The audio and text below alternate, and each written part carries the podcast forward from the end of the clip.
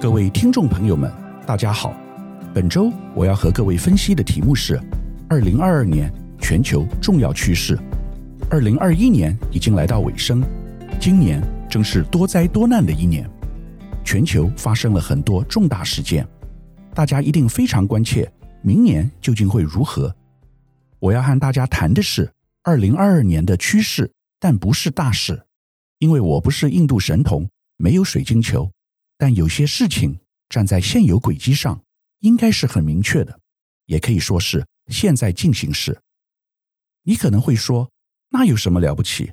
我也知道，但困难的地方是我们不知道速度和强度。比如说新冠疫情，我们知道明年还会延续。但不知道会不会像今年一样严峻。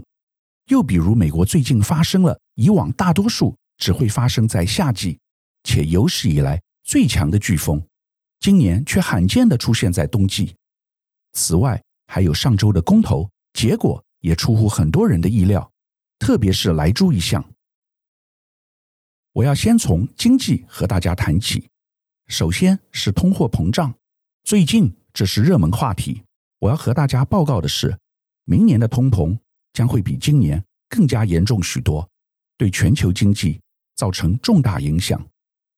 最近，美国联准会主席已经公开表示，通膨不应只被视为短期现象，也就是承认自己以前的错误。我们看到十一月消费者物价指数 CPI 年增率高达百分之六点八，创近四十年新高。大家都在观察明年 Fed 什么时候会调升利息，会调升多少？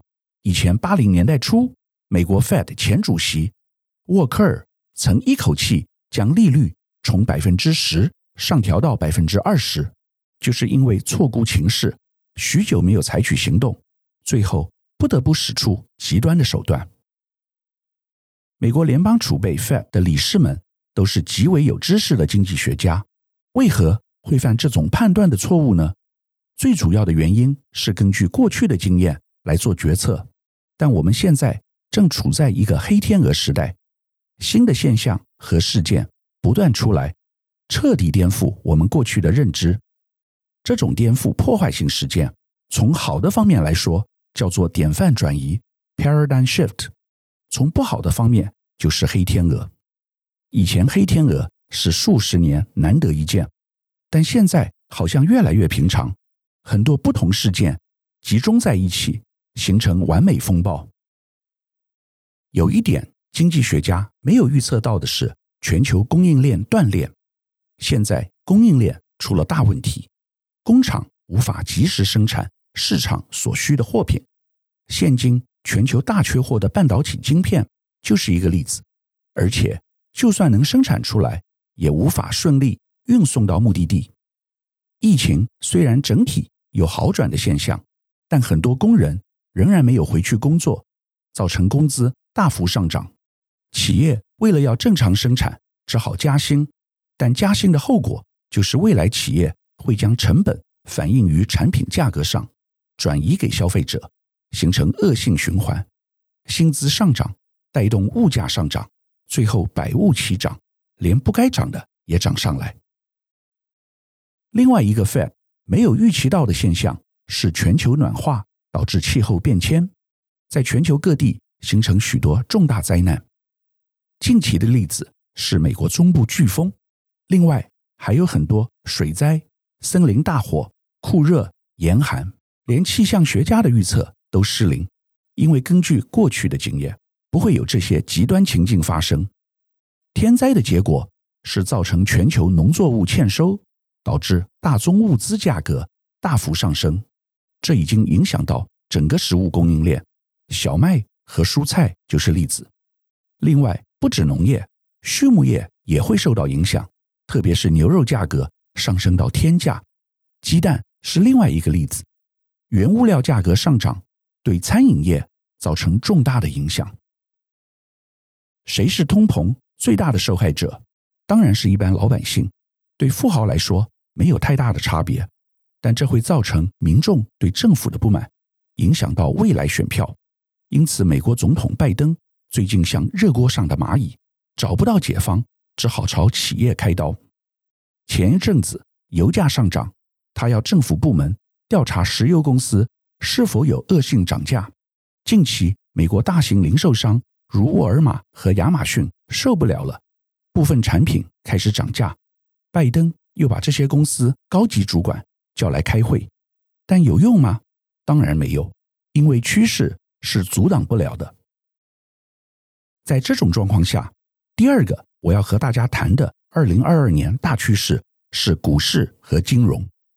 我认为明年全球股市在某个时间点可能会大幅度下修回档，应该在上半年就有可能发生。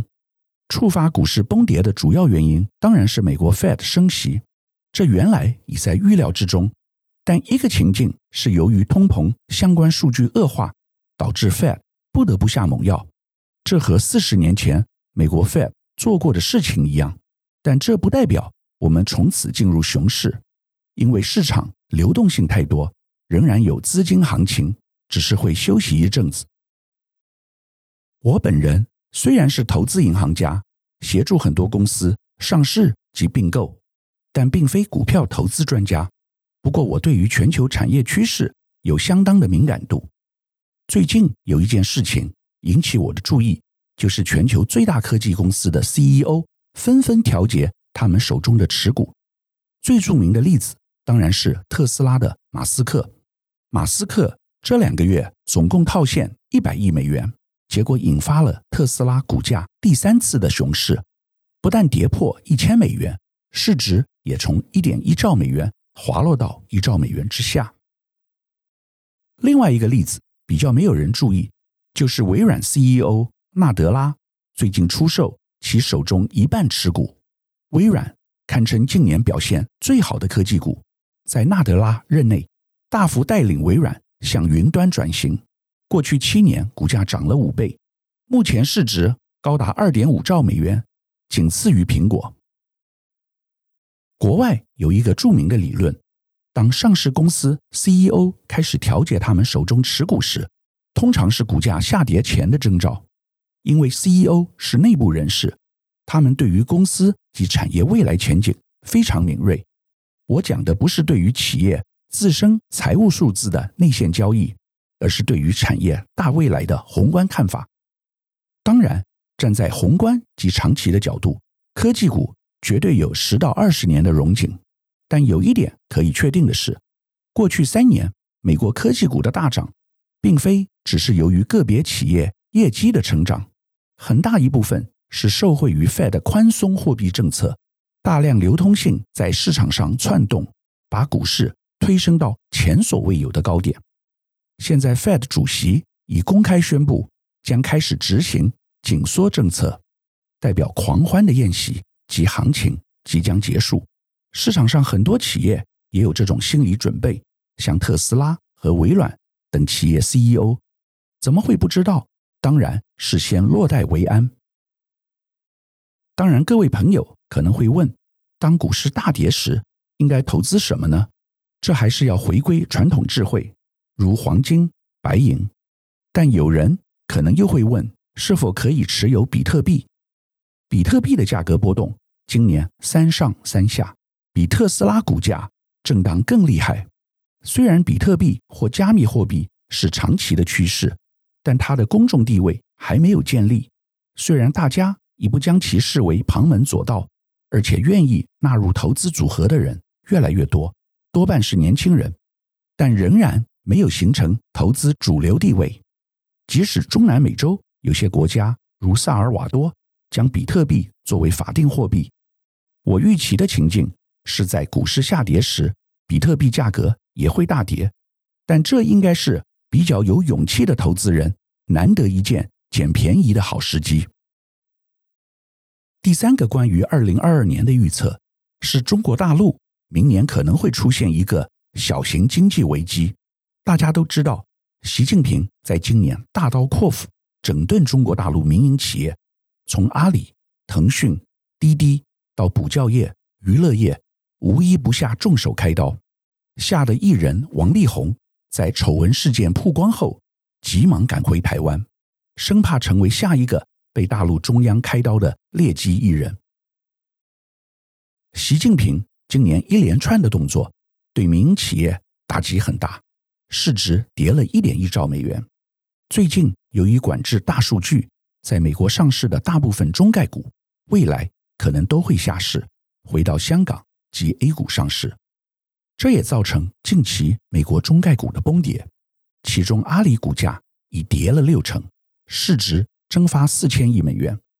但对于习近平和大陆中央来说，这些互联网巨型企业过去赚了太多钱，身强体壮，稍微受一点苦没有什么关系，而且更可以借此机会命令他们回馈社会，以实现共同富裕政策。但最近另外一件事情传出了不好的信息，就是大陆最大房地产集团恒大财务问题恶化，中央并没有要全面接管的意思。命令其尽一切可能出售资产，偿还对投资人的欠债。但毕竟恒大负债过多，抵不过风暴。随着全球利息逐渐开始上升，恒大的压力也终于顶不住，开始爆发。恒大不只是个案，中国像恒大这样的房地产企业不少，都过度举债，最近一个个出现财务危机。由于房地产是中国相当重要的产业。房地产企业倒闭潮如果没有处理好，可能会造成中国的经济危机。最近，中国大陆公布对二零二二年的经济成长预期，GDP 成长大约在百分之五左右。过去正常时期，大陆都是在百分之六以上，但现在下跌到百分之五。不过，国外有投资银行更为保守，甚至认为百分之四都有可能。这就要看。有没有黑天鹅的发生？大陆有哪些黑天鹅呢？有人说是供应链问题，但现在中国疫情比印度和东南亚缓和，因此中国制造又重新再起高峰。有人说资本市场是危机，但中国大陆在美国中概股的问题是短空长多，因为这些企业将来都会回到中国大陆或香港上市。对资本市场来说是利多。另外，北京新开设的北京证券交易所，鼓励创新创业型中小企业融资发展，自十月成立以来非常成功。中国经济的问题是什么呢？在近期二零二一至二零二二中国经济年会上，大陆中央官员表示，中国明年预测经济将会面对三重压力，包括第一。需求收缩，第二，供给冲击，以及第三，预期转弱，这是很严重的问题，但居然用十二个字就讲完了。不过这是出自中央政府官员之口，代表问题远比想象严重。大陆前财政部长楼继伟十一日公开批评中国统计数据未能反映经济下滑，只报喜不报忧，这是相当正确的描述。习近平为了维持政权的稳定，以及与美国长期抗争，都会淡化自己的问题。简单的说，如果大陆官方表示可能有危机，那就代表问题相当严重。习近平最近在中央工作会议时表示，二零二二年经济的重点是稳，前后讲了二十六次。为什么会有不稳的危机呢？因为大陆经济。现在正在转型，推动技术的更新换代，所以增长的速度一定会放慢下来。但如果经济放缓得太快，可能就会出现系统性问题。全世界现在对大陆经济是雾里看花，敢讲话的只有欧美人士，但他们隔了一层看不清楚。大陆自己的经济学家和在香港美资投资银行工作的专业人士都不敢讲真话。因为怕触怒中共领导阶层。总而言之，对中国二零二二年持保守看法绝对没有错。我第四个关于二零二二年的预测围绕在科技。我认为，由于气候变迁问题，新能源的开发和电动车绝对会加速，没有其他的选择。台湾公投刚结束，在核四被排除的情况下，再生能源进展将会加速。虽然目前问题很多，原先估计二零二五年再生能源占所有能源的比重为百分之二十，但现在只有百分之二点五，远远落后进度。所以政府会加紧投资新能源，这当然带动投资获利的空间。电动车特别值得注意，中国大陆现在和欧盟并列，已成为全球最大的新能源车市场，但整体比重仍然偏低。欧洲现在大部分国家淘汰燃油车的时间表是二零三五年，有些国家是二零三零年。但我相信，未来大家可能都会推进到二零三零年，因为气候变迁带来冲击实在太严重，促使了人们的觉醒以及能源的加速转型。台湾的问题是，只有看到电动车代工商机，但很少人努力打造本地的电动车生态环境。我相信，迟早有一天，开燃油车的人就像现在抽烟的人，会被大家认为是少数族群，甚至难以生存。除了电动车以外，我也很看好元宇宙。坦白说，元宇宙刚出来的时候，我认为这只是脸书炒作股价的奇招。但最近越来越多企业加入元宇宙的行列，比如说美国品牌大厂 Nike，上周甚至并购一家虚拟运动鞋数位企业，说明这个现实世界以外的数位分身正在快速成型。有关二零二二年第五个重大预测是明年台湾会缺电。事实，这并不是我的预测，而是鸿海集团创办人郭台铭的预测。但我完全同意。郭董说，公投结果就是人民表达的最高意思，但明年一定会缺电，工业、家庭都会缺电，大家要有心理准备。他并且表示，太阳能、风电等再生能源。只能算是备用能源，对高科技产业是一种不可依赖、不确定的能源。台积电董事长刘德英指出，净零碳排是世界趋势，台湾应尽快赶上。缺电的问题必须政府与民间合作，重点在于在绿能上来之前，台湾要怎么度过？政府应该超前部署。另外，工商协进会理事长林柏峰表示。他认同红海创办人郭台铭明年缺电说一事，台湾绿电建置进度慢，加上天然气发电在全球碳排放路径图不合 COP26 规范，因此燃煤会增加，碳排放无法减少，对台湾全球供应链会产生负面的影响。但是公投的结果大家必须尊重，工商界要的就是减低碳排放，发展绿电。政府的职责，民间企业界愿意配合。绿能发电仍然要看天吃饭。台湾这两年不少鲑鱼返乡，新建工厂用电量大，确实会让人有些担心。另外，也有企业董事长呼应大家努力节能减碳，一起解决问题，不然会活不下去。以上是我对二零二二年主要趋势的一些预测。各位可能会有一点失望，因为我好像没有提到股市的名牌。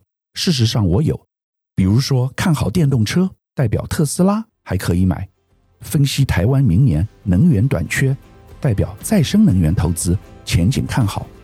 另外，我又点出通膨的危机和股市大跌下修的可能，所以各位朋友可以长线布局，或在明年市场回档时逢低买进。以上是本周我为您分享的趋势，感谢收听奇缘野语。如果喜欢我的分享，希望大家能够订阅、下载，以后直接收听我们的节目。